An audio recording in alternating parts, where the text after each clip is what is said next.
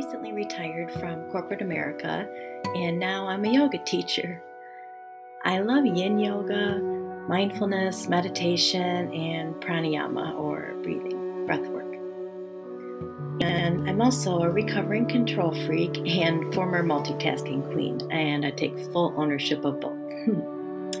so let me ask you are you thriving or just surviving?